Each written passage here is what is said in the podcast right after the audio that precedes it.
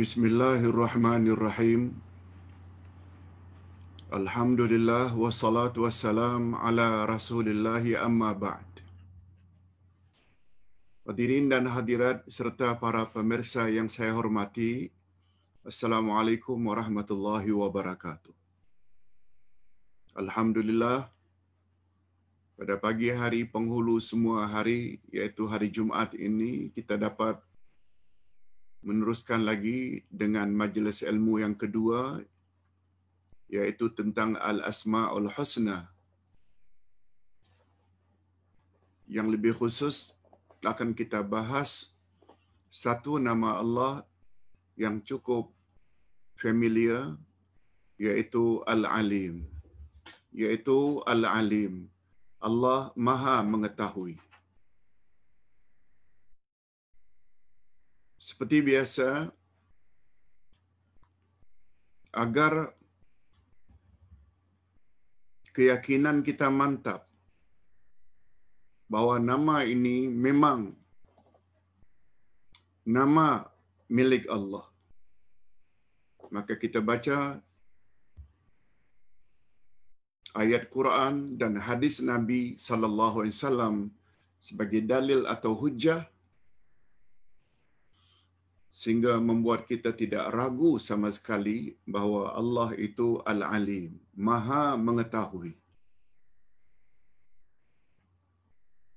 Allah Subhanahu wa taala berfirman dalam hal ini. Dalam ayat 32 dari surat Al-Baqarah Allah berfirman menyebut tentang dirinya. A'udzubillahi minasyaitonirrajim قالوا سبحانك لا علم لنا إلا ما علمتنا إنك أنت العليم الحكيم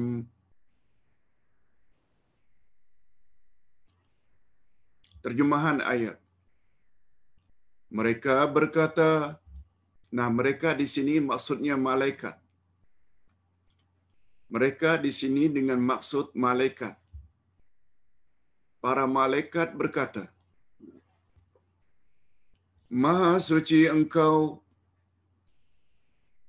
tidak ada yang kami ketahui selain dari apa yang engkau ajarkan pada kami.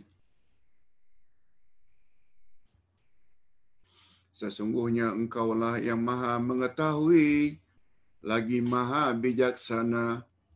Innaka anta, sesungguhnya engkau, sungguh-sungguh al-alim, maha mengetahui, al-hakim, maha bijaksana.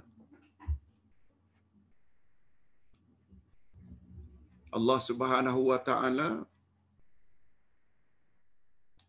disifati oleh malaikat yang tak pernah buat durhaka, yang tak pernah salah. Allah dipanggilnya sebagai Al-Alim, Al-Hakim, Maha mengetahui lagi Maha bijaksana.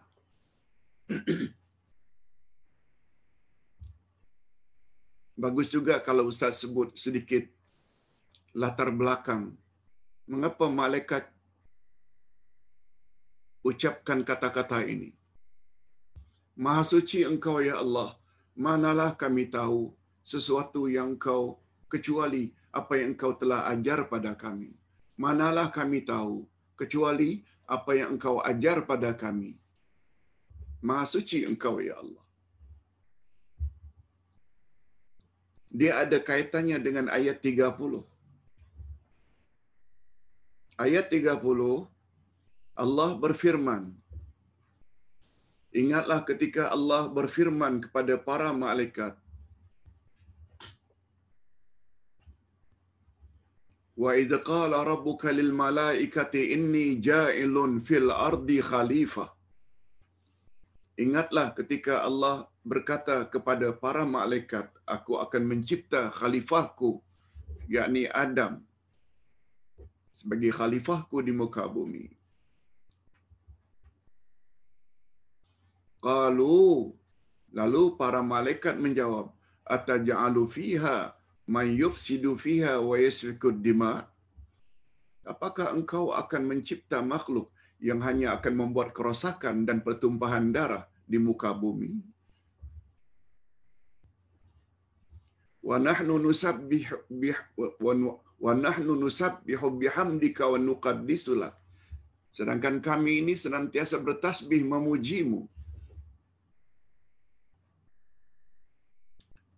apa perlunya mencipta makhluk lagi manusia di muka bumi bukankah kami ini senantiasa memujimu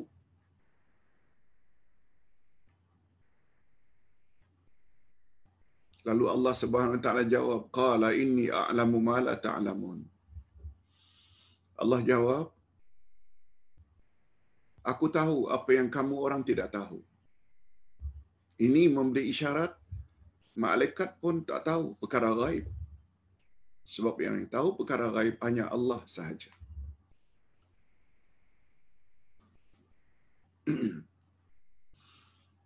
Adapun ucapan malaikat itu, apakah engkau akan cipta makhlukmu di atas muka bumi yang hanya membuat kerosakan dan pertumpahan darah, itu tidak menyangkut perkara gaib. Sebab malaikat berkata demikian berdasarkan pengalaman. Sebab sebelum manusia menduduki bumi, bumi telah ada penghuninya dari kalangan jin. Dan jin yang penghuni bumi ini memang kerjanya suka membuat kerosakan. Atas dasar itu, malaikat bertanya, kau cipta lagi ke makhluk di atas muka bumi yang kerjanya hanya akan membuat kerosakan di atas permukaan bumi dan pertumpahan darah. Sedangkan kami ada senantiasa bertasbih memujimu. Itu sebabnya Allah jawab, aku lebih tahu dari kamu. Ekoran daripada itu, ayat berikutnya 31. Wa'allama Adam al-asma'a kullaha. Lalu setelah Allah cipta Adam, Allah ajar Adam semua nama-nama. Kemudian Allah cabar malaikat yang mengatakan tak ada guna mencipta Adam itu Allah cabar ambiuni bi asma'i haula in kuntum sadiqin. Jadi para malaikat, cuma kamu sebut, coba kamu sebut semua nama-nama yang aku telah ajar pada Adam. Sekiranya dakwaanmu tadi itu benar, buat Adam ini tak ada guna. Allah cabar.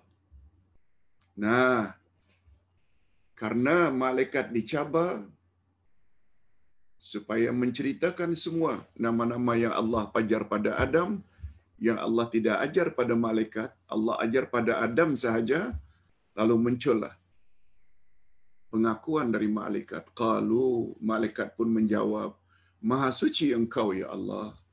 Manalah kami tahu sesuatu yang engkau tidak ajar pada kami. Kami hanya tahu jika engkau ajar. Nah sekarang, nama-nama tersebut semuanya diajar oleh Allah kepada Adam saja tanpa tidak pada malaikat. Itu sebabnya malaikat sebut pada penghujung ayat innaka antal alimul hakim. Sesungguhnya engkau adalah maha mengetahui lagi maha bijaksana. Okey, itu sekedar asbabun nuzul. Maaf, itu hanya sekedar background atau latar belakang mengapa ayat ini muncul karena malaikat mengaku yang mereka tidak mengetahui apa yang Allah ajar pada Adam yang Allah tidak ajar pada mereka. Okey, itu sekedar tafsiran ayat.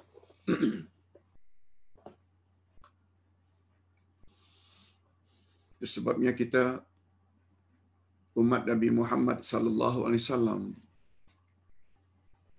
bila ditanya sesuatu yang kita tidak tahu, kita disuruh supaya mengatakan wallahu a'lam.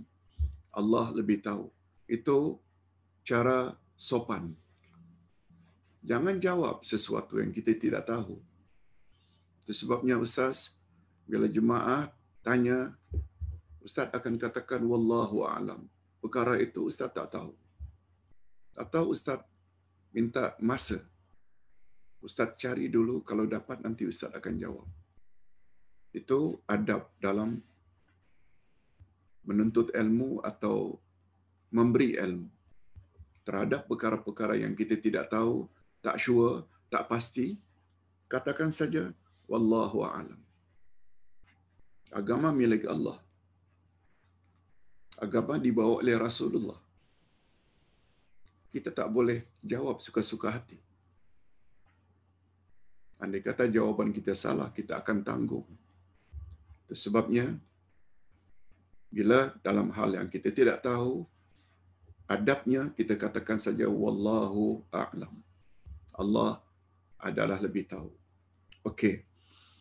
Sekarang kita berpindah kepada makna al-alim. Makna perkataan al-alim menurut bahasa ialah mengetahui sesuatu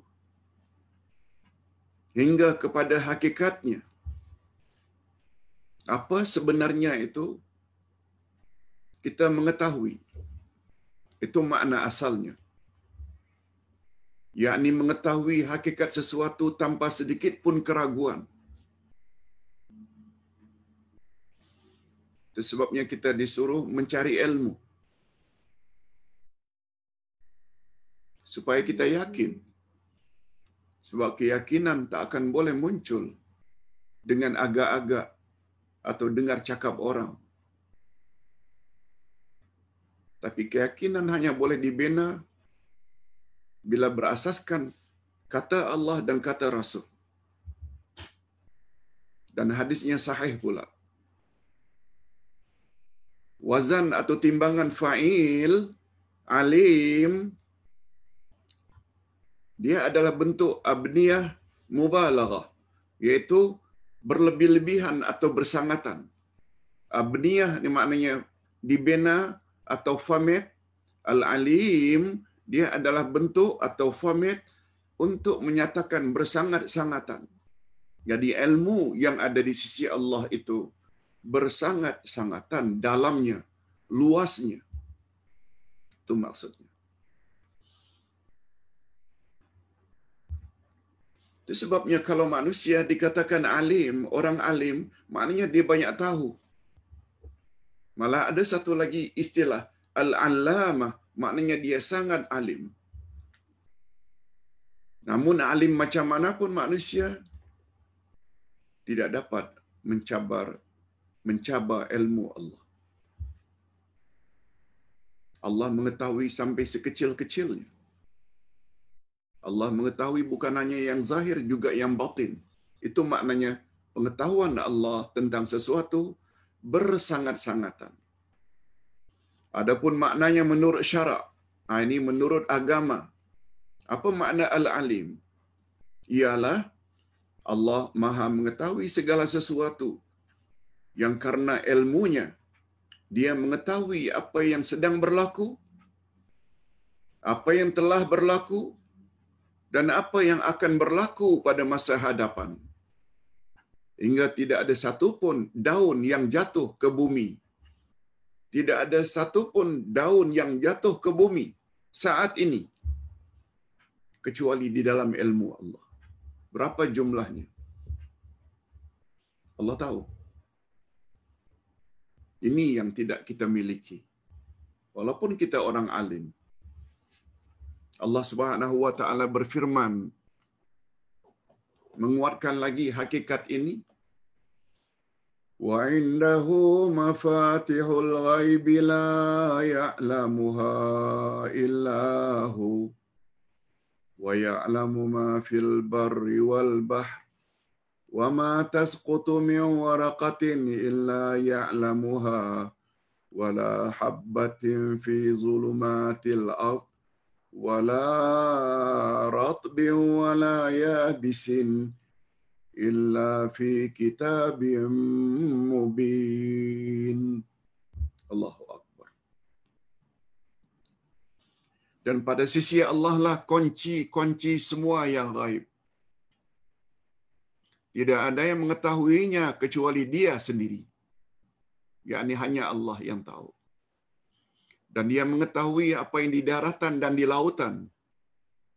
dan tidak sehelai daun pun yang gugur melainkan dia mengetahuinya pula tidak ada yang jatuh sebutir biji pun dalam kegelapan bumi dan tidak satu pun yang basah atau yang kering melainkan tertulis di dalam kitab yang nyata yaitu Loh Mahfuz.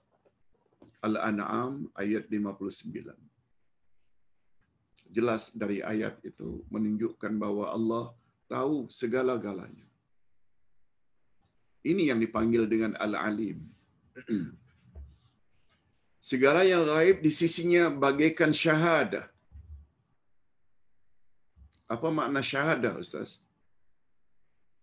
Penyaksian. Segala yang gaib di sisi Allah adalah macam yang nyata dan jelas. Yang boleh kita saksikan bagi Allah. Tak ada sikit pun yang tersembunyi. Segala rahasia di sisinya alaniyah yakni terang segala yang tertutup di sisinya maksyufa yakni tersingkap. Segala yang tertutup bagi kita tapi di sisinya adalah maksyufa. Nampak tersingkap.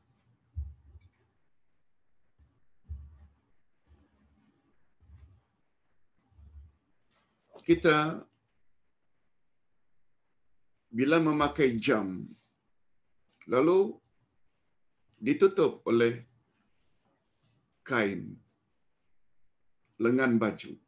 Kita tak tahu ada ke atau tidak jam jam jenis apa ke jenamanya kita tak tahu. Sehingga kita singkap. Ini namanya kasyaf. Al-kashfu menyingkap. Bagi Allah segala sesuatu yang tertutup pun bagi Allah sama dengan terbuka. Tak ada bezanya bagi Allah. Bagi kita beza.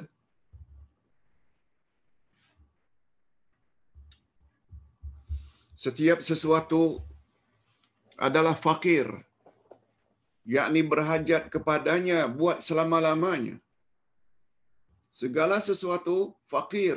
Fakir maknanya berhajat memerlukan kepada Allah selama-lamanya.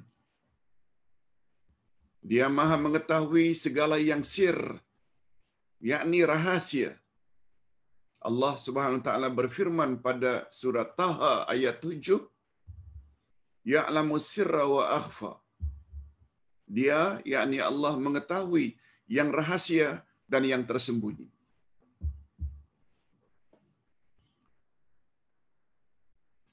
Allah Subhanahu Wa Taala bersifat azali dan abadi.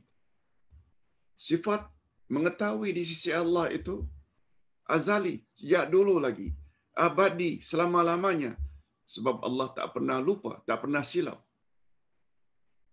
Ilmu pengetahuannya tidak didahului oleh al-jahlu. Tidak didahului oleh kebodohan. Pengetahuan yang ada di sisi Allah tidak didahului oleh tidak tahu dan tidak akan berakhir dengan nisian atau lupa. Allah senantiasa ingat. Allah senantiasa tahu. Allah Subhanahu wa taala berfirman dalam hal ini, "Qala ilmuha inda rabbi fi kitab la yadhillu rabbi wa la yansa." Lihat Allah menceritakan tentang dirinya sebagaimana yang disebut oleh Nabi Musa apa kata Musa ketika beliau ditanya? Musa menjawab, pengetahuan tentang itu ada di sisi Tuhanku. Di dalam sebuah kitab Loh Mahfuz, Tuhan kami tidak akan salah dan tidak pula lupa. Allah tidak akan salah dan Allah tidak akan lupa. Surat Taha ayat 52. Okey. Setelah kita mengetahui makna al-alim di sisi Allah. Sekarang kita ingin lihat pula apa dia kehebatan nama Allah al-alim. Apa hebatnya? Di antara kehebatan ilmu Allah Azza wa Jalla ialah sebagaimana tergambar di dalam sabda Nabi sallallahu alaihi wasallam. Inna Allah kataba maqadir al-khalaiq qabla an yakhluqa as-samawati wal ardi bi 50 alf sana. 'Ala al-ma. Rawahu Muslim. Sesungguhnya Allah menulis takdir makhluknya lima puluh ribu tahun sebelum Allah cipta langit dan bumi. Dan arash Allah di atas air. Hadis sahih riwayat Imam Muslim. Ah, ini kita telah bahas dengan panjang lebar ketika membahas rukun iman yang keenam, iman pada takdir.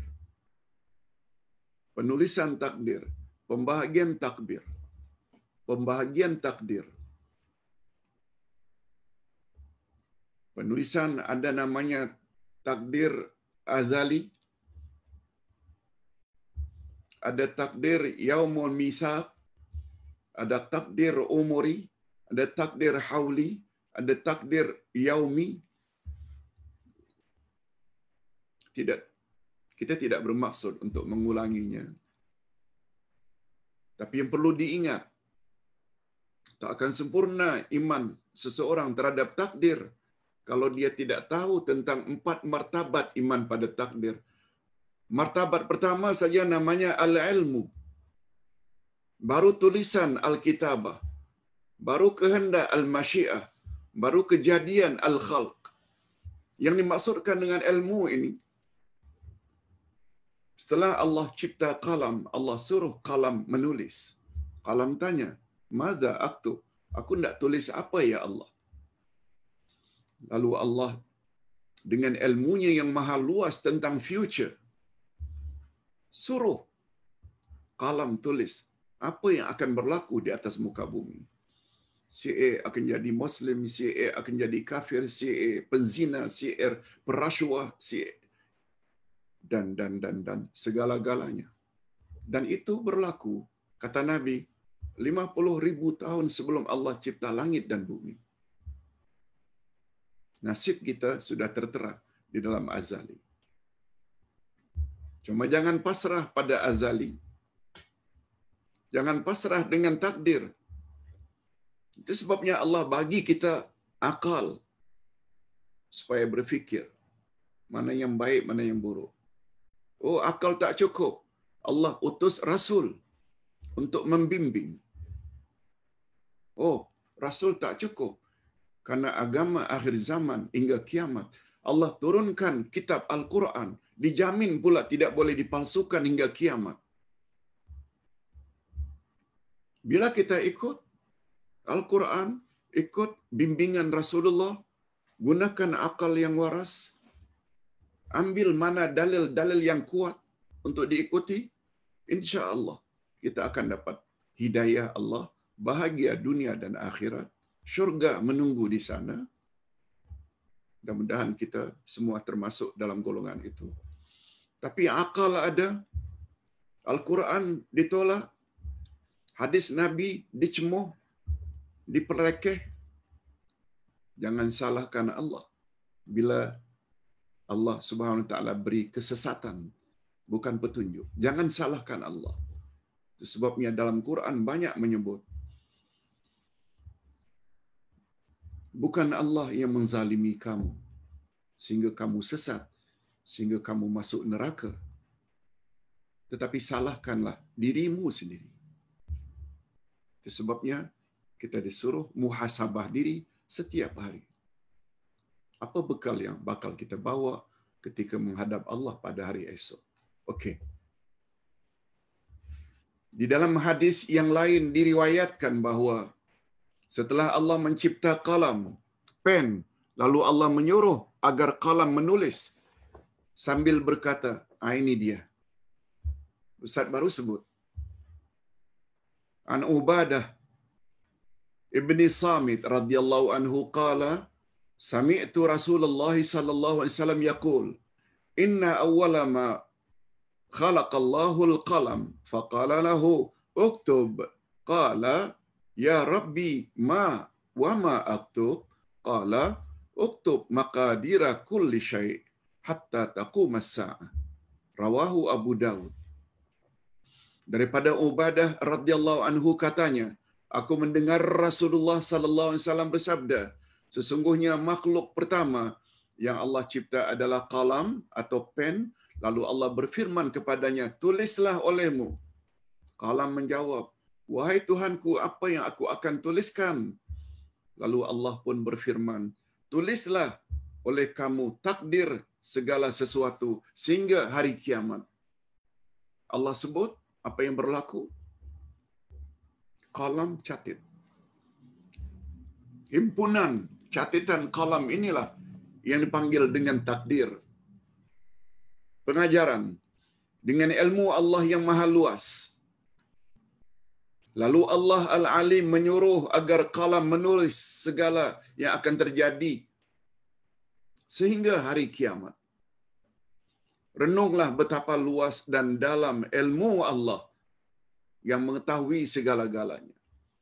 Tidak ada sedikit pun yang tersembunyi pada ilmu Allah. Sungguh hebat ilmu Allah. Nah, bila kita ingin melihat kehebatan ilmu Allah, ini saja dah sangat jelas. Nah, sekarang kita berpindah pula ke sempurnaan ilmu Allah. Al-Alim.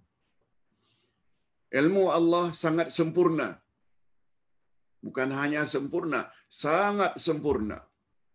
Dan di antara bukti kesempurnaan ilmu pengetahuan Allah sebagaimana tergambar di dalam di bawah ini. Ustaz Impun ada lima kehebatan ilmu Allah. Coba kita renung. Dia mengetahui segala yang telah berlaku. Dia mengetahui apa yang akan berlaku sebelum wujudnya sesuatu. Sebelum sesuatu itu wujud, Allah dah tahu dah. Couple bila kahwin, berapa dia akan dapat anak, berapa dia akan dapat cucu, Allah dah tahu dah. Malah sebelum kahwin lagi, baru lahir saja dia sebagai baby, yang kelak umur 30 tahun dia akan kahwin dengan siapa,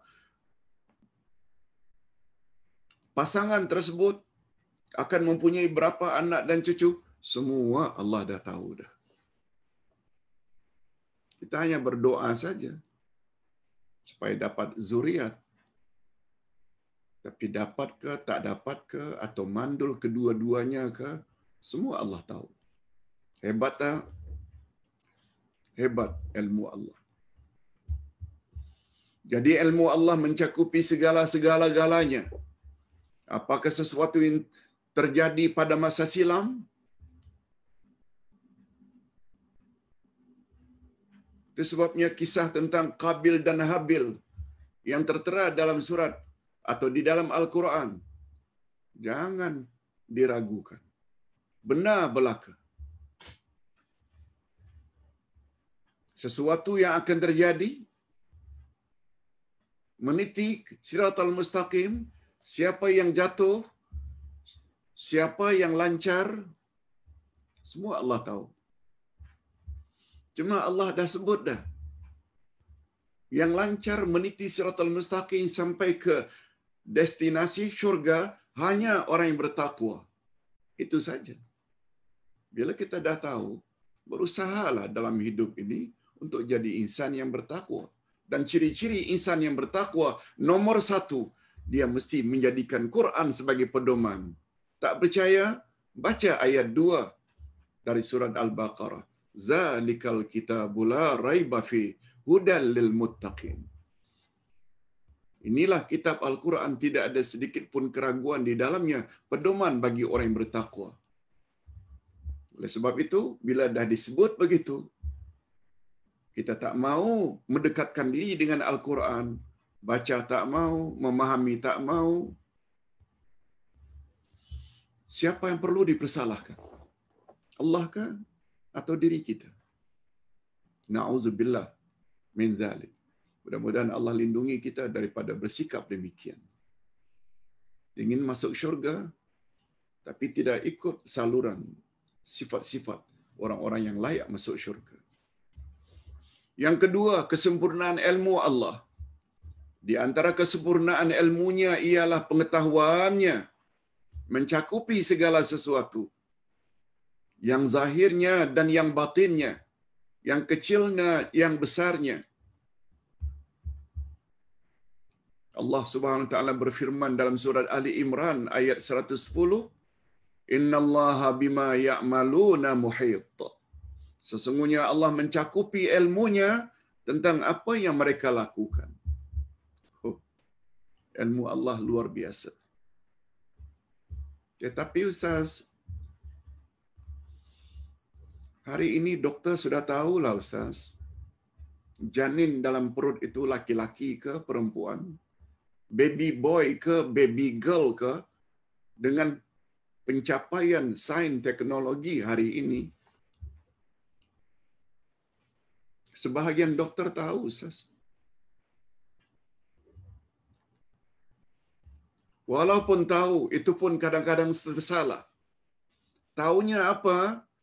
Baru tentang jantina. Tapi tahunya Allah janin itu tu, sebelum mak bapaknya kahwin, Allah dah tahu. Dia akan berada dalam perut wanita yang bernama A. Allah dah tahu dah. Dalam umur 9 bulan 9 hari dia akan lahir atau umur 9 bulan atau 7 bulan. Allah tahu dah. Doktor kata hebat, dia tahu jantina laki-laki perempuan, itu pun kadang-kadang salah. Tapi doktor tak tahu dia akan jadi anak yang tinggi ke atau rendah. Dia akan jadi anak yang pintar ke atau anak yang bodoh. Malah doktor tak tahu.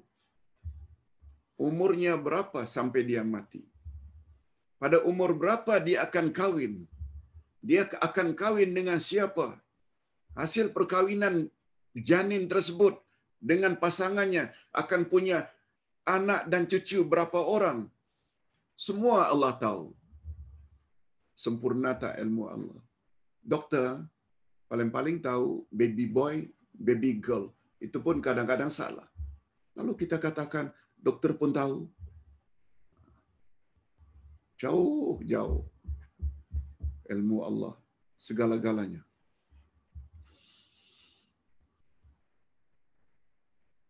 Yang ketiga, kesempurnaan ilmu Allah. Allah Subhanahu Taala mengetahui apa yang terdapat di langit yang tujuh dan bumi yang tujuh dan apa yang terdapat di antaranya langit dan bumi.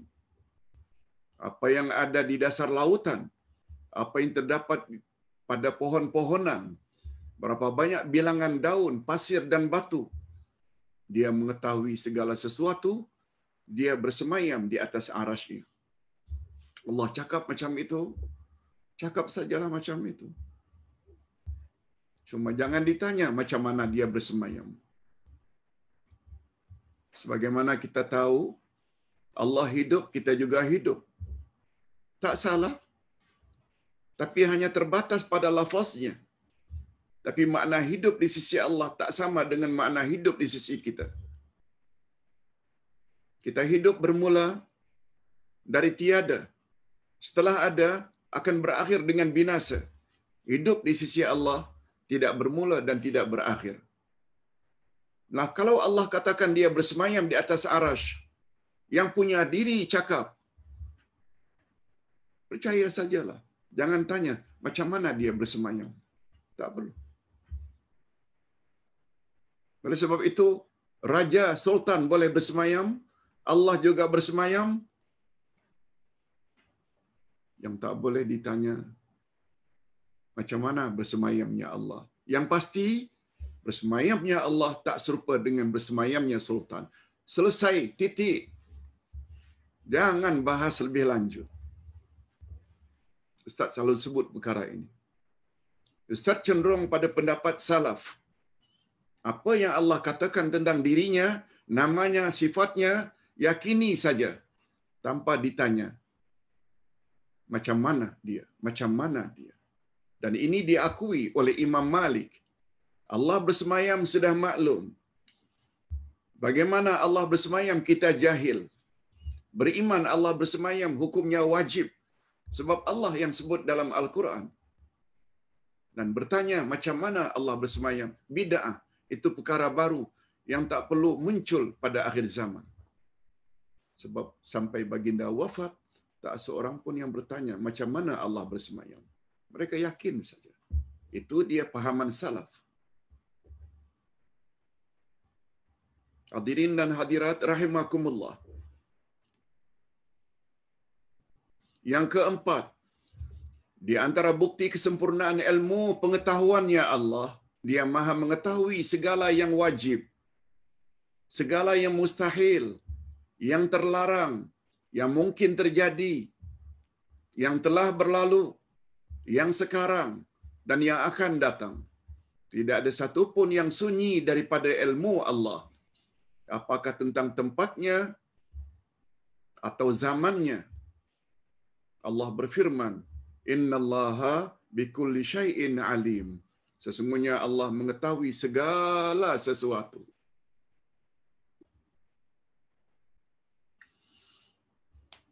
Allah tahu dah. Menutup aurat itu tu bagus.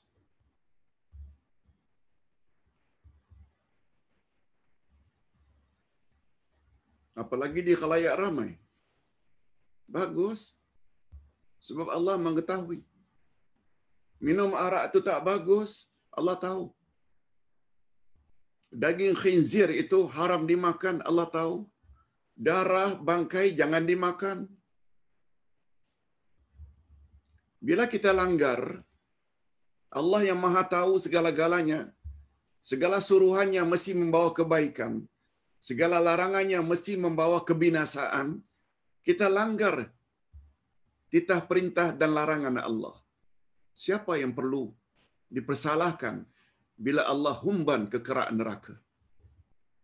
Allahkah yang perlu dipersalahkan? Atau kita. Berlagak seperti lebih tahu dari Allah. Oh tutup aurat itu untuk orang Arab saja. Sebab di sana itu banyak debu. Orang Arab itu nafsu seksnya tinggi. Itu sebabnya perlu tutup aurat. Ah, kita di sini tidak macam itu. Ini semuanya otak-otak orang yang jahil. Jahil dengan hukum hakam Allah bila dikatakan jahil, mereka marah. Di mana letaknya keadilan laki-laki dapat faraid lebih banyak daripada perempuan? Semuanya ini adalah karena kejahilan. Dia tidak meletakkan Allah itu pada derjatnya, pada tahapnya yang sepatutnya. Mereka perlekeh Allah Barangkali mereka tak perlekehkan Allah. Tapi bila mereka perlekehkan hukum hakam Allah, samalah dengan memperlekehkan Allah. Mereka tidak memperlekehkan Nabi Muhammad, tapi bila mereka memperlekehkan hadis-hadis Nabi, panduan Nabi, samalah dengan memperlekeh Nabi Muhammad sallallahu alaihi wasallam secara mereka tidak sadari.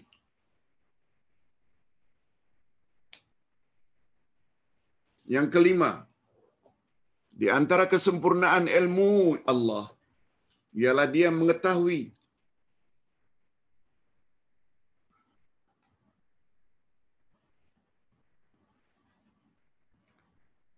Al-mum tanaat. Al-mum tanaat. Di antara kelebihan ilmu Allah dia mengetahui al-mum tanaat iaitu segala perkara-perkara yang terlarang kewujudannya dalam keadaan perkara itu tiada. Dan dia juga mengetahui kesan kewujudannya jika terwujud. Ini sebagaimana firman Allah, "Lau kana fihi ma alihatun illa Allah la fasadata."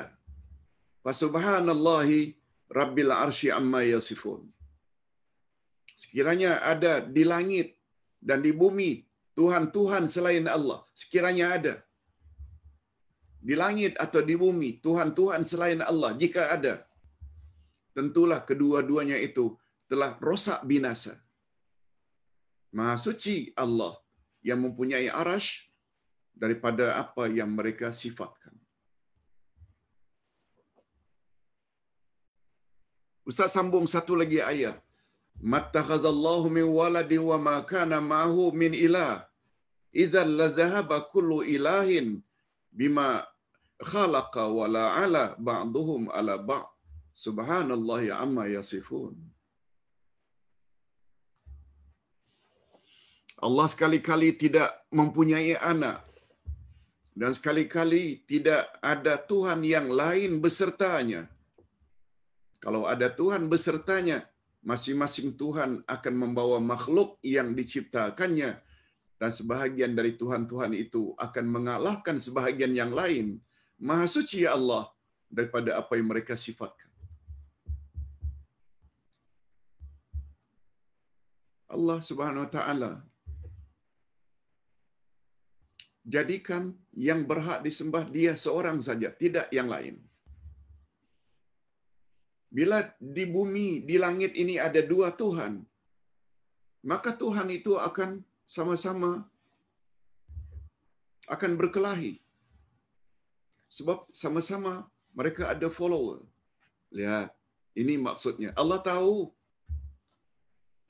Begitu juga Allah kata lam yalid wa lam yulad. Allah tidak beranak dan tidak diperanakkan. Sebab bila Allah itu ada anak, tentulah anak itu mempunyai sifat sama dengan Allah. Kita dah bahas bab ini. Itu sebabnya secara mudah sajalah. Bila kahwin, kita mohon agar dapat zuriat. Kita orang yang saleh dan salihah. Kadang-kadang tidak kesampaian hajat kita tidak diberi oleh Allah zuriat. Kita perlu berburuk sangka ke kepada Allah. Kita perlu mempersalahkan Allah ke. Kita yang kuat beribadat tapi tak dapat anak. Kita kuat beribadat tapi tidak dapat pasangan. Kita mesti berbaik sangka dengan Allah anak kita yang tidak wujud itu Allah dah tahu dah bila wujud barangkali dia akan jadi anak yang durhaka ini maksudnya wujudnya sesuatu tak wujudnya sesuatu mendatangkan kebaikan ke mendatangkan keburukan semua Allah tahu nah di sinilah akhirnya orang yang beriman dia reda dengan ketetapan Allah dijadikannya dalam keadaan kulitnya hitam, ada jerawat, hidungnya pesek, tidak mancung seperti orang lain, tidak handsome macam orang lain. Terima saja.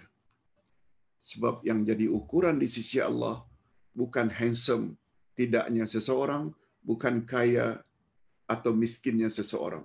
Coba dengar sabda Nabi. Hadis sahih riwayat Imam Muslim. Inna Allaha la yanzuru ila suwarikum wa amwalikum walakin Allah yanzuru ila qulubikum wa a'malikum rawahu muslim sesungguhnya Allah tidak melihat pada rupamu. Juga Allah tidak melihat pada hartamu. Tetapi yang Allah lihat adalah hatimu yaitu iman akidah tauhid dan amalan kamu, amal saleh kamu, itu yang Allah nilai. Bandingkan antara Bilal bin Rabah dengan Abu Lahab. Dari sudut kedekatan nasab, Abu Lahab angkelnya Rasul. Orangnya handsome lagi, kaya lagi, ada status lagi. Tapi Allah kata tidak. Bilal lebih mulia walaupun backgroundnya hamba abdi, tidak ada rupa sebab dia orang Afrika, tidak ada status. Apa sebab? Allah lihat hatinya Bilal. Allah lihat amalnya Bilal. Coba tengok kelas kita pagi tadi. Begitu jealous grup Abu Jahal, Abu Lahab ini di hadapan Umar, Umar persilakan Bilal, Suhaib dan pejuang-pejuang veteran perang Badar walaupun mereka tidak kaya, mereka tidak punya status, Umar muliakan. Apa kata Suhail? Wahai kawan-kawanku,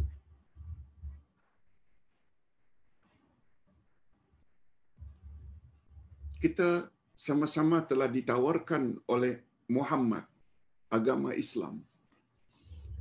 Mereka yang dihormati oleh Umar ni, mereka yang terima Islam itu sebaik-baiknya. Kita pula tolak, kita lambat mengikuti Islam. Kalau hari ini kita kecewa di hadapan pintu Umar, macam mana nanti di hadapan pintu Allah di akhirat?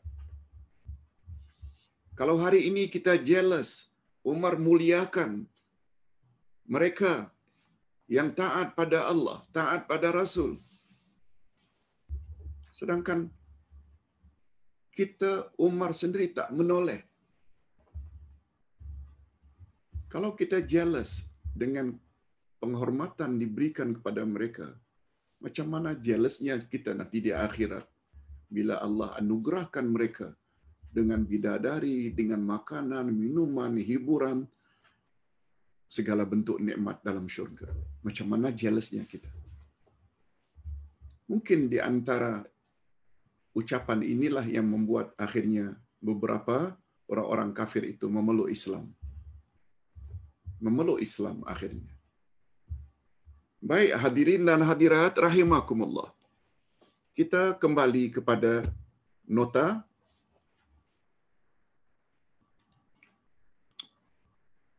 Pembahasan kita berikutnya adalah jika disebut bergandingan nama Allah Al-Alim dengan namanya yang lain.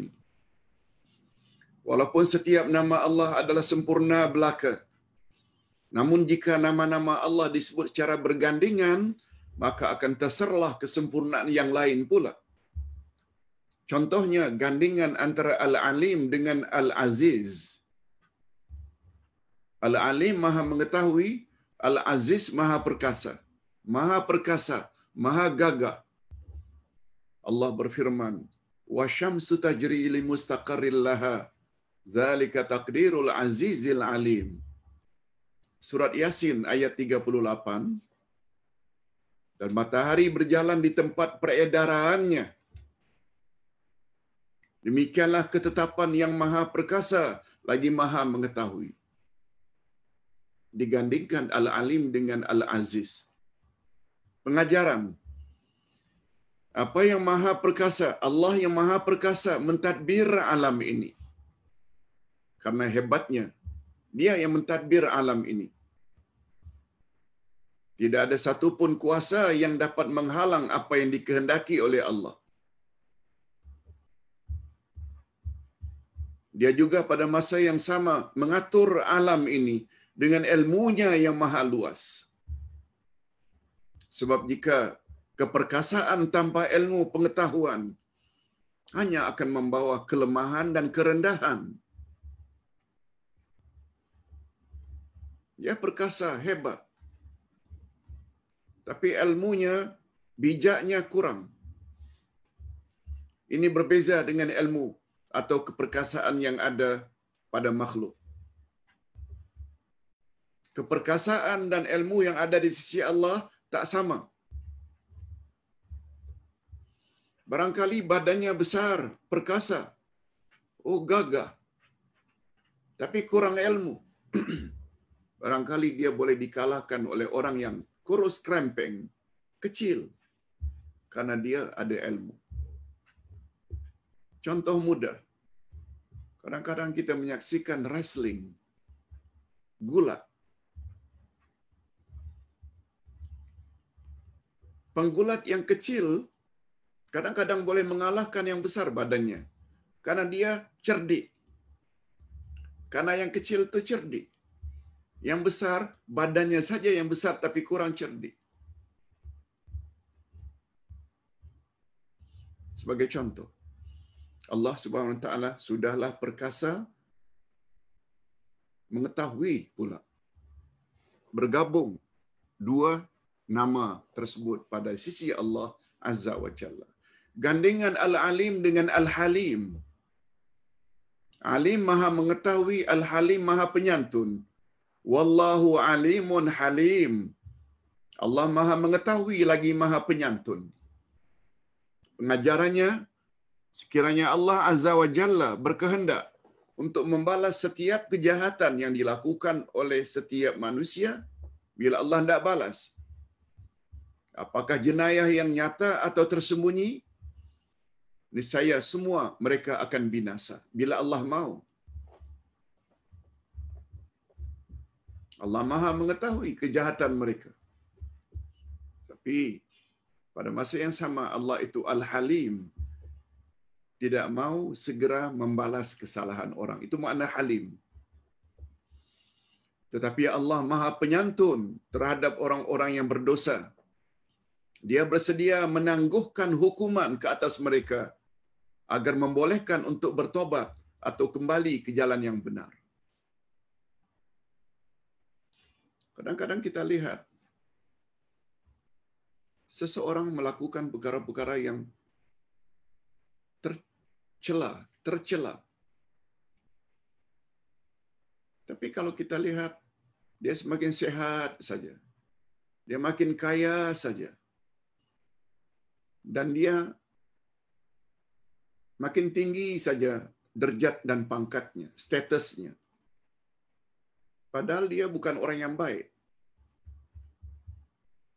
Bila Allah Subhanahu Wa Taala mau turunkan dia dari kuasa, bukan tak boleh, boleh. Allah tahu zahir batin.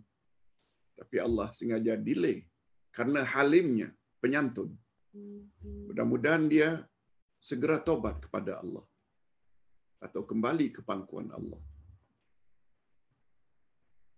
Tetapi Allah Maha Penyantun terhadap orang-orang yang berdosa.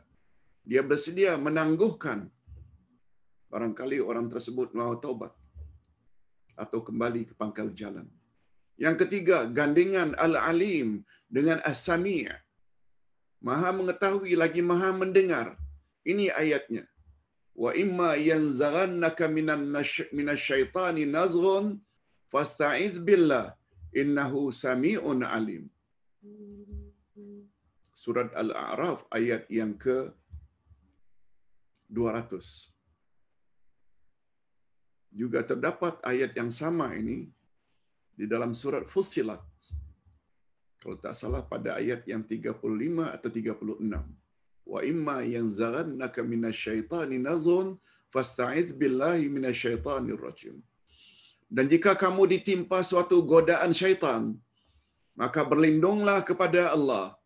Sesungguhnya Allah Maha mendengar lagi Maha mengetahui. Berganding antara Maha mendengar lagi Maha mengetahui. Pengajaran yang dapat kita ambil syaitan dapat melihat manusia sedangkan manusia tidak dapat melihat syaitan. Oleh itu, manusia sangat perlu memohon perlindungan kepada Allah daripada gangguan syaitan. Isti'azah atau memohon perlindungan tidak akan berkesan hanya dengan ucapan lisan sahaja tanpa kehadiran hati. Ayat ini seolah-olah mengajar kita agar mengucap isti'azah a'udzubillahi minasyaitonirrajim dengan lisan sebab Allah Maha mendengar ucapan kita juga mesti diikuti dengan kehadiran hati sebab Allah Maha mengetahui apa yang ada di dalam hati kita. Zikir lisan tanpa diikuti oleh zikir hati kurang faedah dan kurang kesan.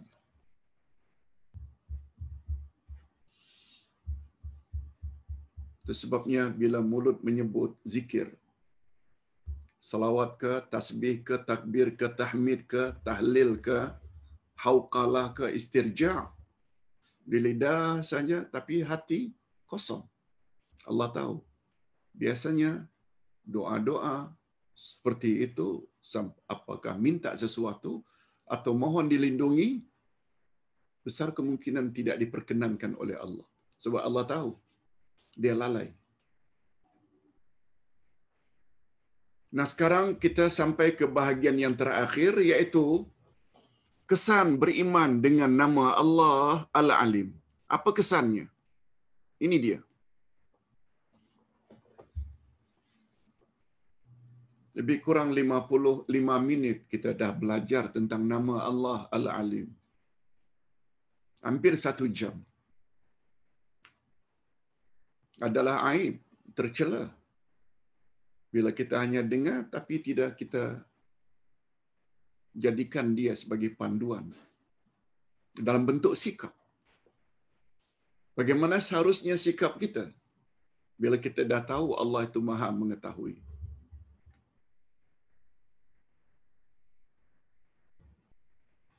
Sebab Ustaz ulang sekali lagi, mula-mula kita belajar Al-Asma'ul Husna dulu. Ustaz ada sebut. Dan itu tertera di dalam awal dari kitab Al-Asma'ul Husna. Pada peringkat awal. Apa dia? Sabda Nabi. Inna lillahi tis'atan wa tas'ina isma mi'atan illa wahida man ahsaha dakhalal jannah. Allah memiliki 99 nama. 100 kurang satu. Siapa yang memeliharanya, dia layak masuk syurga. Hadis sahih riwayat Imam Bukhari dan Imam Muslim. Apa maknanya siapa yang memelihara Al-Asma'ul Husna, dia layak masuk syurga. Ada tiga maknanya kata Imam Ibn Al-Qayyim. Pertama, kita mesti tahu itu namanya. Antara lain Al-Alim, Al-Hayyu, Al-Qayyum, itu nama jangan kurang daripada 99. Perlu tahu. Itu syarat. Walaupun kita tahu nama Allah lebih dari 99, tapi syarat untuk masuk syurga mesti tahu. Walaupun tak hafal. Boleh disebut Al-Had, Al-Halim. Betulkah dia nama Allah? Yes. Al-Alim. Betul tak? Yes. Al-Ghafur? Yes. Macam itu. Walaupun tak hafal secara urutan. Yang kedua, memahami maknanya. Nama Allah Al-Hayyu beza dengan makna As-Sami. Satu maha hidup, satu maha mendengar. Mesti tahu. Itu sebabnya setiap nama Allah, Ustaz bahas tentang makna nama Allah. Nah, yang ketiga, ini yang Ustaz ingin tuju. Kita hendaklah memohon pada Allah dengan menyebut nama itu berdoa dengan nama Allah itu ada dua pula pembahagiannya. Pertama namanya doa uttalab atau doa usana. Ya alim ya alim ya alim ya alim. Kita sebut sebelum kita minta dicurahkan atau diberikan ilmu Ya Razak, Ya Razak sebelum kita minta rezeki. Ya Latif, Ya Latif sebelum kita minta dilembutkan hati. Ya Rahman, Ya Rahim sebelum kita meminta supaya kita disayangi dan dikasihi oleh Allah. Doa yang kedua pula doa o al-ibadah. Satu doa ut-talab, doa usana, doa menyebut nama Allah sebelum kita minta sesuatu itu namanya doa uttalab. Adapun doa usan, doa ul ibadah yaitu kita beribadat kepada Allah berdasarkan nama tersebut. Apa maksudnya? Kita beribadat kepada Allah berdasarkan nama Allah tersebut.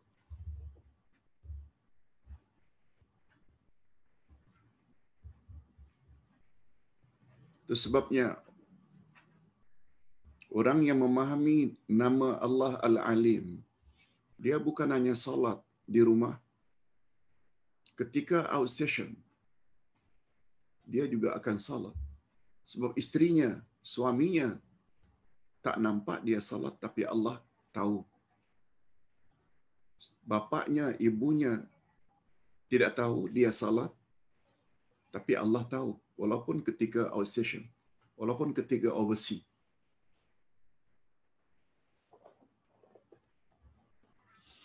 Itu sebabnya beberapa hari yang lalu Ustaz diminta untuk datang satu acara kesyukuran pelepasan seorang anak yang dapat belajar di Birmingham, maaf Manchester, Manchester.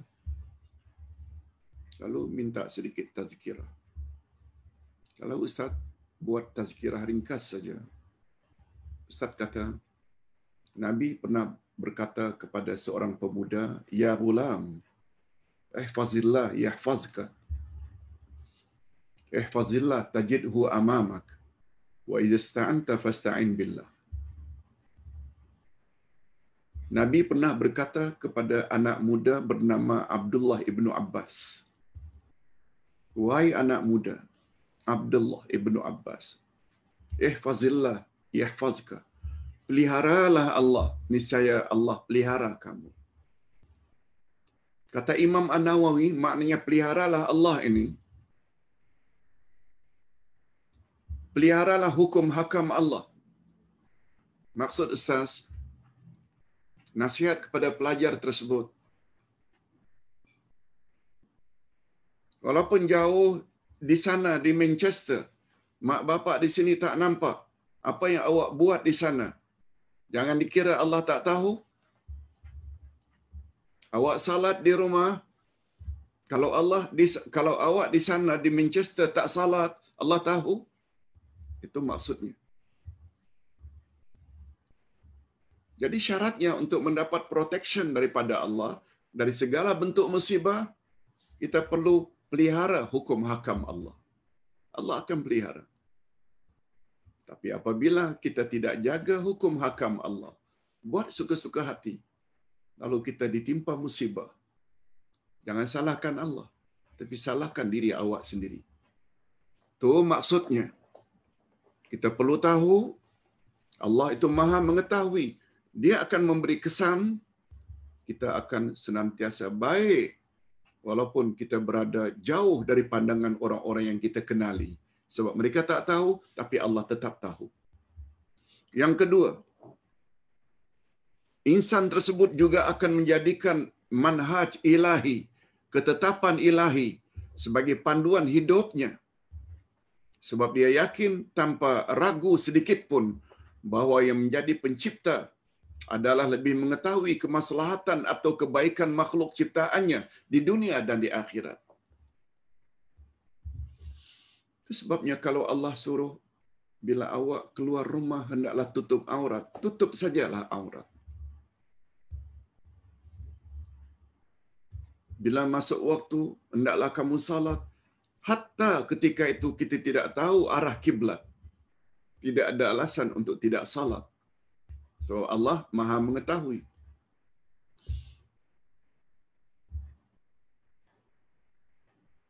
terhadap larangan-larangan Allah jangan begini jangan begitu jauhi saja.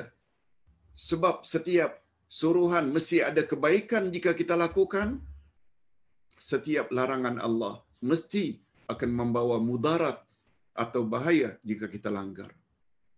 Apa sebab kita bersikap demikian karena kita yakin Allah lebih tahu hatta dari diri kita sendiri demi kebaikan kita dunia akhirat yang ketiga, orang yang berilmu pengetahuan akan menjadi insan yang tawaduk. Tawaduk maknanya rendah diri terhadap Rabb Tuhannya. Dia merasa dirinya sangat kerdil dan ilmunya sangat sedikit.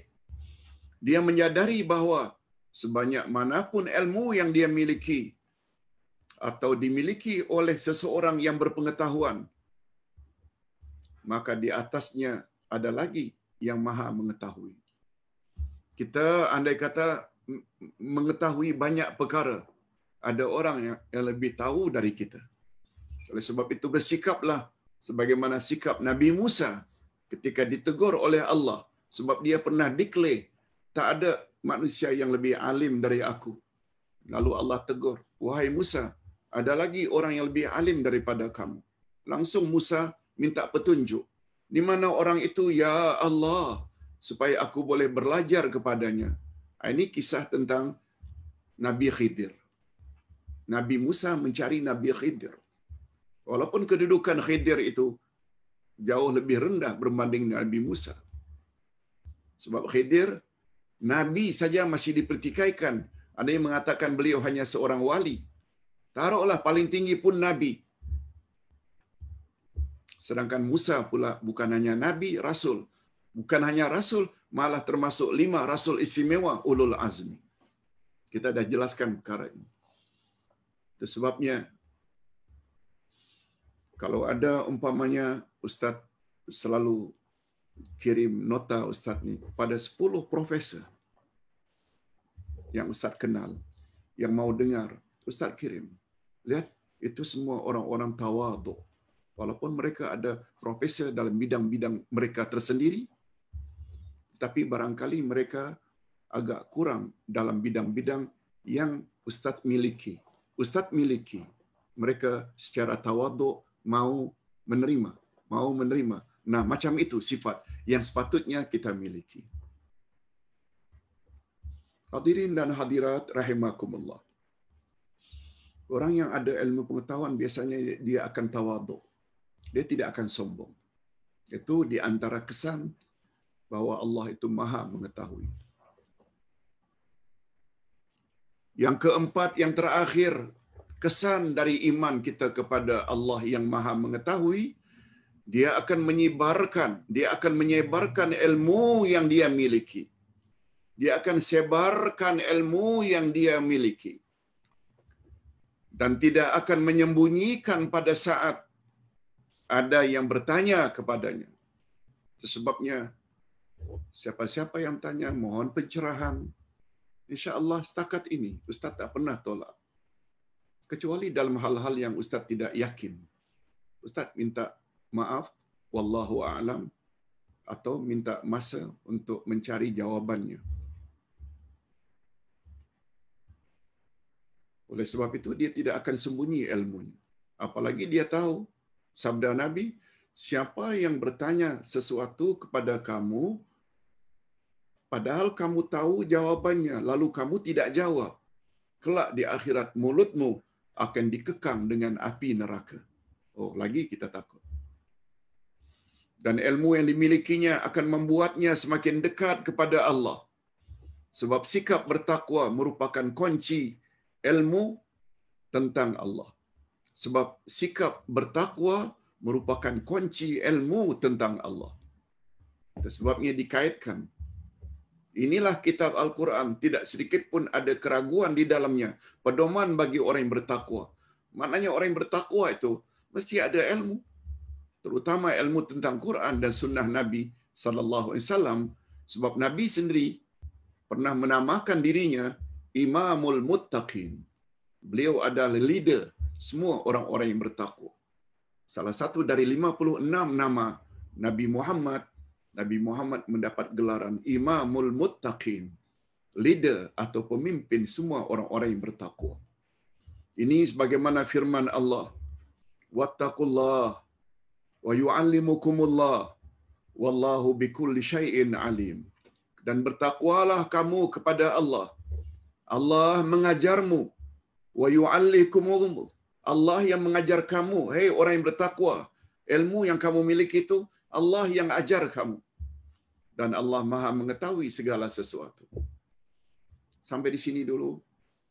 Pencerahan pada pagi ini. Mudah-mudahan ada manfaatnya kalau ada kekurangan mohon maaf itu adalah kekurangan dari diri ustaz sendiri Assalamualaikum warahmatullahi wabarakatuh kita coba jawab jika ada beberapa pertanyaan secara ringkas. Baik.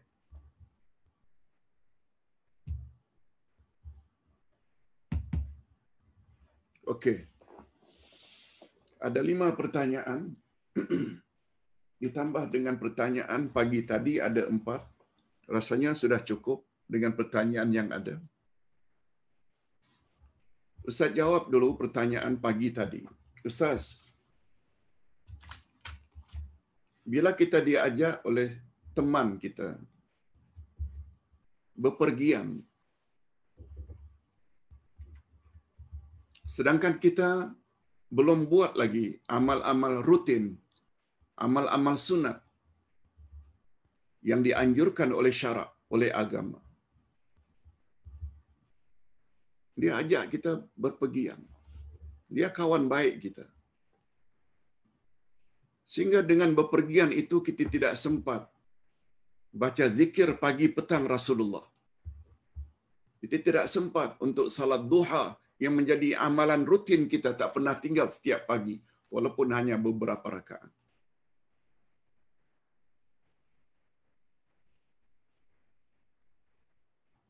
Pertanyaannya, bolehkah kita penuhi kehendak teman kita? Hadirin dan hadirat, bila bepergian itu tempat yang tidak maksiat, boleh saja.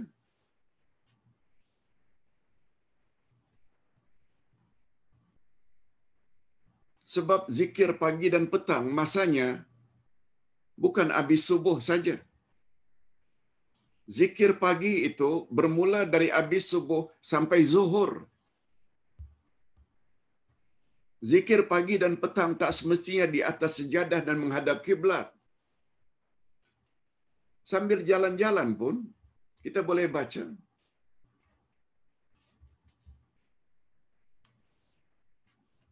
Begitu juga amal petang. Amal petang pula bermula dari habis asar hingga isyak. Tak semestinya jam sekian, jam sekian. Itu makna amal pagi, amal petang. Tak jadi masalah. Asalkan tempat pergi itu bukan tempat yang maksiat. Kita raikan kawan kita. Sas kita di Nusantara ini bermazhab fiqh syafi'i. Tetapi akidah pula asyairah dan maturidiyah. Bolehkah Ustaz? Hadirin dan hadirat. Ustaz dah sebut sebelum ini. Mazhab yang empat ini sudah diiktiraf sebagai mazhab ahli sunnah wal jamaah. Imam Abu Hanifah, Imam Malik, Imam Syafi'i, Imam Ahmad Ibn Hanbal. Dalam akidah pula, dalam bab akidah, terbagi dua.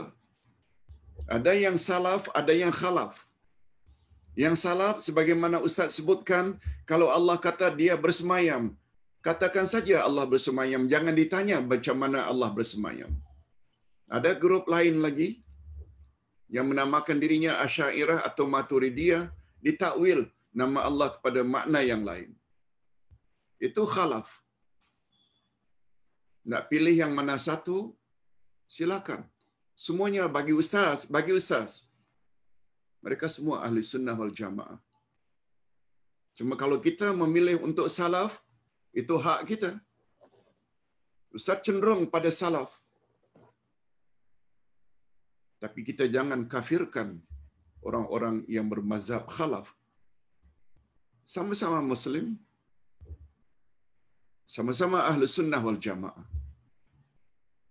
Wallahu a'lam. Ustaz, adakah hadis sahih tentang fadilat atau kelebihan ziarah kubur pada hari Jumaat atau pada hari Khamis Hadirin dan hadirat, tidak pernah datang dari Nabi hadis yang sahih menetapkan bila masanya ziarah kubur yang lebih afdal. Tak ada. Nabi hanya menyebut kuntu nahaitukum an ziyaratul kubur wal an fazuruha fa innaha tuzakkirukumul maut. Dulu aku larang kamu ziarah kubur.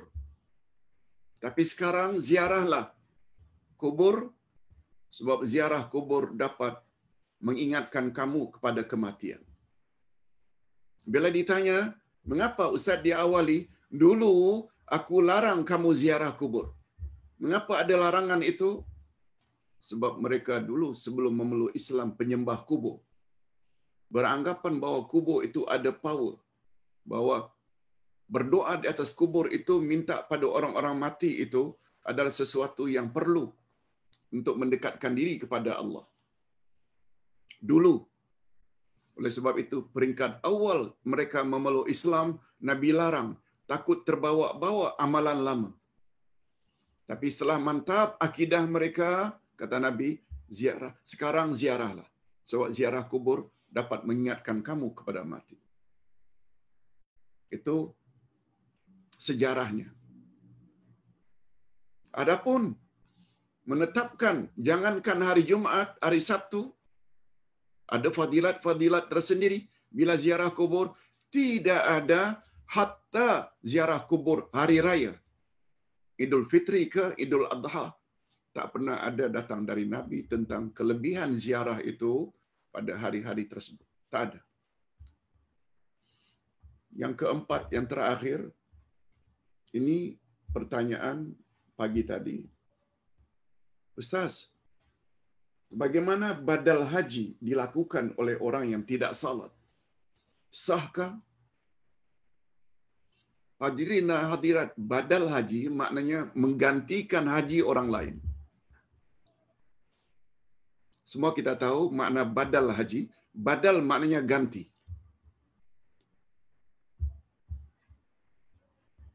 Sebab pernah terjadi di zaman Nabi sallallahu alaihi wasallam Nabi mendengar seseorang talbiyah labbaik Allahumma hajjan li Shubroma. Aku melakukan haji untuk Shubroma. Nabi tanya, siapa Shubroma? Oh, dia orang yang tidak dapat naik haji. Saya menggantinya. Ah itu hujah atau dalil adanya badal haji. Pada umumnya orang tersebut telah meninggal dunia. Juga boleh orang yang masih hidup buat badal haji kalau dia orang yang tidak mampu karena paralyzed, karena tidak mampu untuk pergi tawaf sa'i lalu diganti. Boleh badal haji. Persoalannya, bolehkah Ustaz hadirin dan hadirat syarat untuk orang melakukan badal haji, dia mesti haji dulu. Dia tidak boleh terima badal haji sedangkan dia belum haji. Syaratnya yang mengganti itu mesti sudah haji dulu. Lalu dia buat haji itu dengan niat untuk orang lain. Nah sekarang,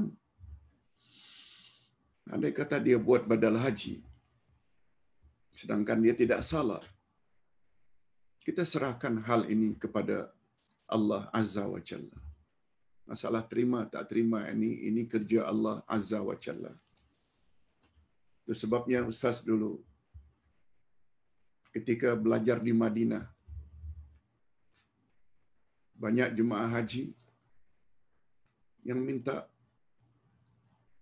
buat badal haji. Lalu kita sebagai student di Madinah kita bagi-bagikan. Karena kita sudah ada lima kali haji, ada yang tujuh kali, ada sepuluh kali haji. Kita serahkan kepada student-student untuk melaksanakan badal haji. Apalagi mereka student. Memang orang yang ada ilmu dan orang yang Masya Allah amal salehnya banyak, lagi bagus. Itu bagus juga sempena pertanyaan ini bila kita ingin badal haji, kita usahakanlah supaya yang melakukannya itu orang-orang yang beramal saleh dan akidahnya baik. Wallahu a'lam. Okey. Adapun pertanyaan yang pertama. Salam Uday. Sekiranya pasangan itu tiada zuriat. Pasangan tidak ada zuriat. Dan mereka berusaha sebagai contoh perobatan IVF atau perubatan tradisional. Adakah ia dibenarkan? Allah Maha mengetahui. Mohon pencerahan Uday. Hadirin dan hadirat. Allah Subhanahu wa taala melalui lisan rasulnya baginda sallallahu alaihi wasallam bersabda tidak ada satu pun penyakit yang Allah turunkan kecuali bersamanya Allah turunkan obat. Itu penyakit. Jangan kata penyakit itu tidak ada obat kecuali mati kata Nabi. Oleh sebab itu di zaman moden ini makin terserlah banyak solusi yang kita perolehi. Umpamanya percantuman sperma lelaki dengan telur wanita dibuat di luar rahim. Majoriti ulama kata boleh. Walaupun dia membesar tidak di dalam rahim. Asalkan sperma itu berasal dari dua atau pasangan yang sahih. Yang akad nikahnya sah. Yang tak boleh dan haram itu bila umpamanya dia dapatkan mani tersebut dari orang lain, ah itu tak boleh. Itu anak di luar nikah. Anak haram. Berdasarkan penyelidikan hari ini, kita semua tahu ada beberapa rawatan secara moden atau rawatan secara tradisional yang boleh menyebabkan seseorang yang tidak hamil akhirnya boleh hamil. Ada yang melalui pemakanan, ada yang melalui rawatan, sama ada secara moden, malah ada satu rawatan untuk mendapat zuriat ini.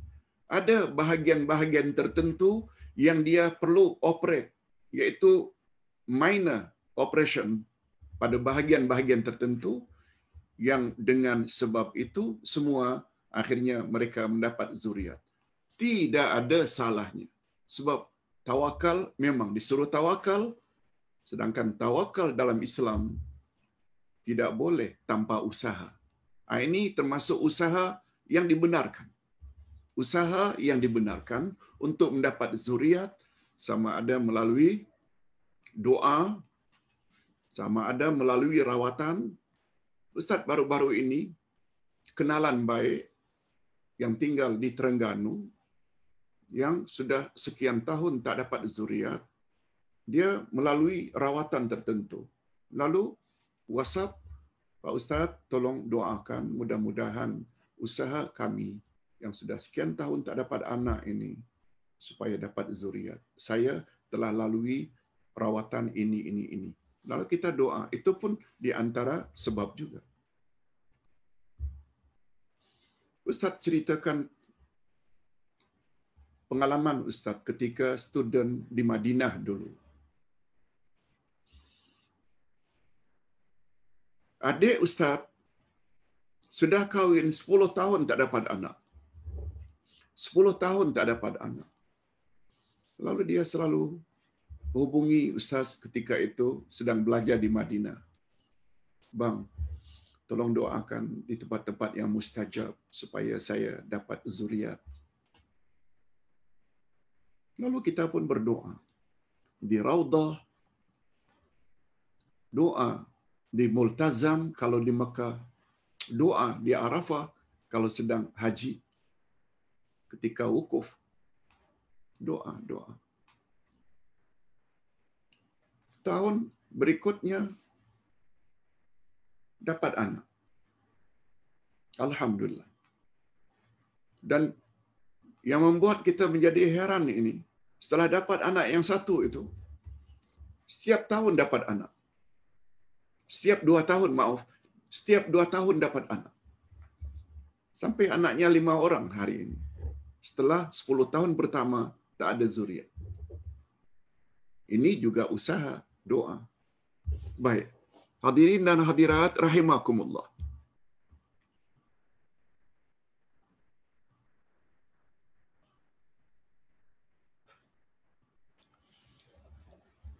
Ustaz, segala yang ditakdirkan Allah, kita sebagai makhluknya kena terima seadanya. Bagi menenangkan hati kita. Macam itu ke Ustaz? Iya. Takdir Allah kita mesti terima dengan reda. Apa adanya. Cuma Ustaz tak jelaskan istilah apa adanya. Jangan sampai tidak berusaha. Barangkali masih ingat kata-kata Umar kepada sahabat yang berpangku tangan sambil bersandar di dinding. Eh kawan-kawan, Apa yang kamu buat itu menong saja, berpangku tangan. Ya Amirul Mukminin, kami sedang bertawakal lah ini supaya Allah turunkan rezeki. Apa kata Umar? Wallahi, demi Allah, Allah tidak akan menurunkan hujan emas. Kata ulama, kata-kata Umar itu memberi isyarat. Kamu mesti berusaha ingin mendapat rezeki. Ini belum lagi kita lihat dari sudut Al-Asma'ul Husna. Ar-Razzaq itu, kita baru sebut tadi. Selain dia subutiyah, dia juga fi'liyah, dia juga ikhtiyariyah. Kita mesti ikhtiar. Semalam Ustaz dah jelaskan panjang lebar tentang peranan burung. Burung gagak mengajar Kabil macam mana mengkebumikan adiknya Habil yang dia bunuh. Nabi juga menyebut tentang tawakal. Siapa yang tawakal pada Allah dengan sebenar-benar tawakal, dia pasti akan dapat rezeki sebagaimana rezeki yang Allah bagi kepada burung yang terbang keluar dari sarangnya pada waktu pagi dalam perutnya yang kosong, lalu sebelah petang balik ke sarangnya dalam perut yang kenyang. Apa maknanya ini? Dia terbang, dia mematuk, dia mengais. Itu semuanya lambang usaha. Jadi kembali kepada masalah, reda memang reda, tapi jangan tinggalkan usaha. Tapi andai kata setelah usaha tak kesampaian juga, ah di situ kita serahkan pada Allah. Yang ketiga, Ustaz, siapa yang mengucapkan La ilaha illallah di akhir hayatnya masuk syurga? Adakah semudah itu, Ustaz? Bagaimana kalau orang kafir, dia mengucap itu, tapi tak mengetahui bagaimana Hadirin dan hadirat, Nabi menyebut secara umum, Man kana akhiru kalamihi la ilaha illallah dakhalal jannah. Siapa yang ucap la ilaha illallah pada akhir hayatnya, maka dia masuk syurga. Itu sebabnya Nabi Muhammad sallallahu alaihi wasallam ketika angkelnya Abu Talib naza' apa kata Nabi? Ya ammi, oh uncle, ucaplah la ilaha illallah Muhammad Rasulullah. Dua kalimat ini akan dapat bantu uncle nanti di akhirat. Semua kita tahu saat itu Abu Talib tidak masuk Islam. Tapi Nabi tetap menyuruhnya. Memberi makna ucapan itu memberi faedah. Jangan kata tak ada faedah. Nabi tidak bersikap fras, Allah selama ini dia menyembah berhala. Untuk apa aku ajar dia mengucap dua kalimat syahadat sedangkan dia tidak mati? Nah, Nabi tidak bersikap begitu. Hanya saja kata Wahab bin Munabbih, seorang ulama zaman silam. Apa kata Wahab bin Munabbih? La ilaha illallah miftahul jannah. La ilaha illallah itu kunci pembuka syurga. Kunci syurga. Nak buka syurga mesti dengan la ilaha illallah. Sebabnya la ilaha illallah dikatakan miftahul jannah. Kunci syurga.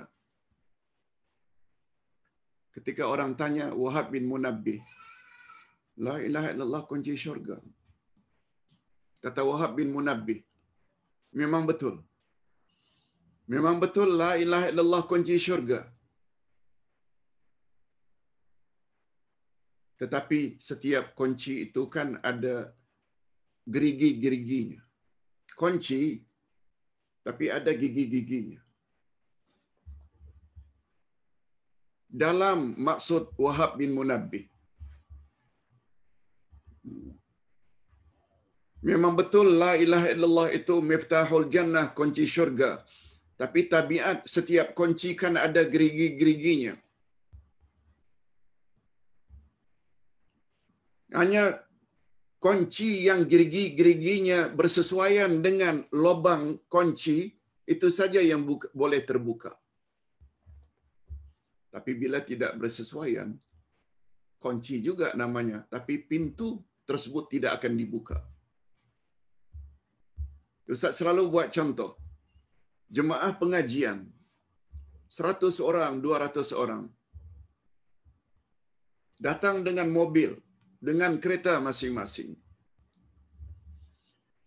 Ketika selesai pengajian, cobalah semua jemaah itu tukar-tukar kunci. Menuju masing-masing ke kereta masing-masing. Tapi bawa kunci orang lain.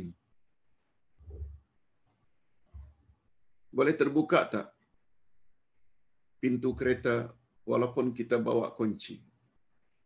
Maksud Wahab bin Munabbih, kunci yang dibawa itu, La ilaha illallah, mesti lengkap rukunnya, dua, nafi dan isbat. Mesti lengkap syaratnya, ada tujuh. Kita dah belajar dah dalam bab Tauhid, La ilaha illallah, ada dua rukunnya, ada tujuh syaratnya. Ada empat belas perkara yang boleh membatalkannya. Dalam maksudnya. Tetapi sesuai dengan pertanyaan tadi, ada faedah ke bila ditakdirkan orang kafir itu mengucap La ilaha illallah Muhammad Rasulullah menjelang matinya, Ustaz kata tetap ada faedahnya. Berdasarkan Nabi tetap mengajar angkelnya mengucap.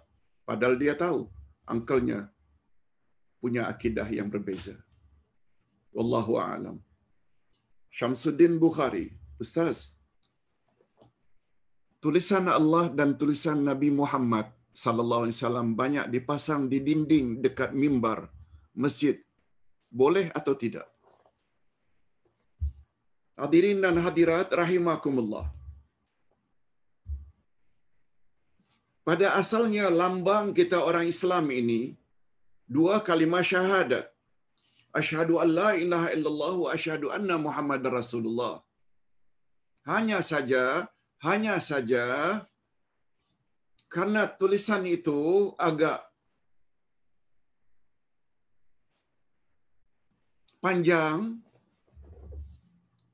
sebagai hiasan di dinding masjid khasnya di atas mimbar Allah sebagai pengganti asyhadu alla ilaha illallah Muhammad di sampingnya sebagai ganti wa asyhadu anna Muhammad Rasulullah setahu ustaz setahu ustaz tak ada ulama yang melarang. Tidak ada ulama yang melarang. Itu sebagai lambang. Allah, ini Tuhan kita. Muhammad, ini Rasul kita. Tidak ada salahnya, insya Allah. Tidak ada salahnya. Demikian Bukhari dari Bandung. Dan terakhir, maaf Ustaz, saya soalan, adakah zikir akhfa khafi? Dan ia dikaitkan dengan surah Taha ayat 7 Allah mengetahui sir dan akhfa. Mohon pencerahan uday. Jazakallahu khair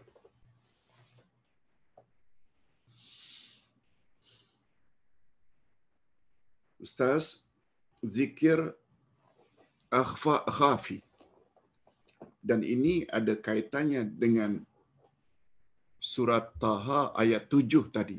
Allah mengetahui sir dan akhfa. Daripada itu muncul zikir akhfa khafi. Ustaz first time dengar adanya zikir ini. Yang pasti setahu Ustaz tak pernah datang dari Nabi sallallahu alaihi wasallam sebab ayat tadi menyebut kita berzikir dengan sir, dengan perlahan, semuanya Allah tahu. Itu saja. Jangan kita reka-reka zikir baru yang tidak datang dari Nabi sallallahu alaihi wasallam. Dan karena Ustaz first time dengar ada akhfa khafi ini, kononnya zikir, Ustaz tidak boleh jawab sesuatu yang Ustaz tidak tahu. Wallahu a'lam. Kita jumpa lagi esok insya-Allah. Esok insya-Allah dengan kalau tidak salah tafsir juzu amma surah Al-Ghashiyah. Surah Al-Ghashiyah. Segala yang baik-baik datangnya daripada Allah. Dan segala yang buruk atau kekurangan, termasuk kekurangan Ustaz tidak tahu nama zikir akhfa khafi tadi, itu kekurangan Ustaz. Mudah-mudahan kita semua termasuk ke dalam golongan orang-orang yang layak mendapat syurga Allah di akhirat nanti. Amin ya rabbal alamin. Wabillahi taufiq wal hidayah. Wassalamualaikum warahmatullahi wabarakatuh.